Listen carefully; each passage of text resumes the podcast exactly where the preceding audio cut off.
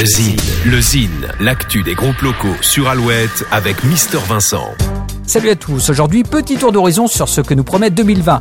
Le combo Nurta et Colors in the Street vient de sortir un nouveau single, Sorry, véritable hymne pop, annonciateur d'un album à paraître cette nouvelle année. Entre pop sensible et romanesque, Colors in the Street a déjà séduit le Printemps de Bourges, les Franco de la Rochelle, l'Olympia, la Nuit de l'Erdre et le Festival de Poupée. Bref, l'un des albums les plus attendus en 2020. Côté découverte, Vertical, groupe indie pop originaire de Saint-Nazaire, a remporté le tremplin de la dernière édition de la Nuit de l'Erdre. Le premier EP devrait sortir en mars 2020. Nous attendons aussi le premier EP d'une belle découverte, Rive, groupe nantais électropop. Enfin, Temple, originaire de Bordeaux, vient de terminer l'enregistrement de son nouvel album. On a hâte de retrouver ce quatuor qui marie la mélancolie douce amère à la pop. En attendant, on écoute un extrait de leur dernier album. Voici Temple.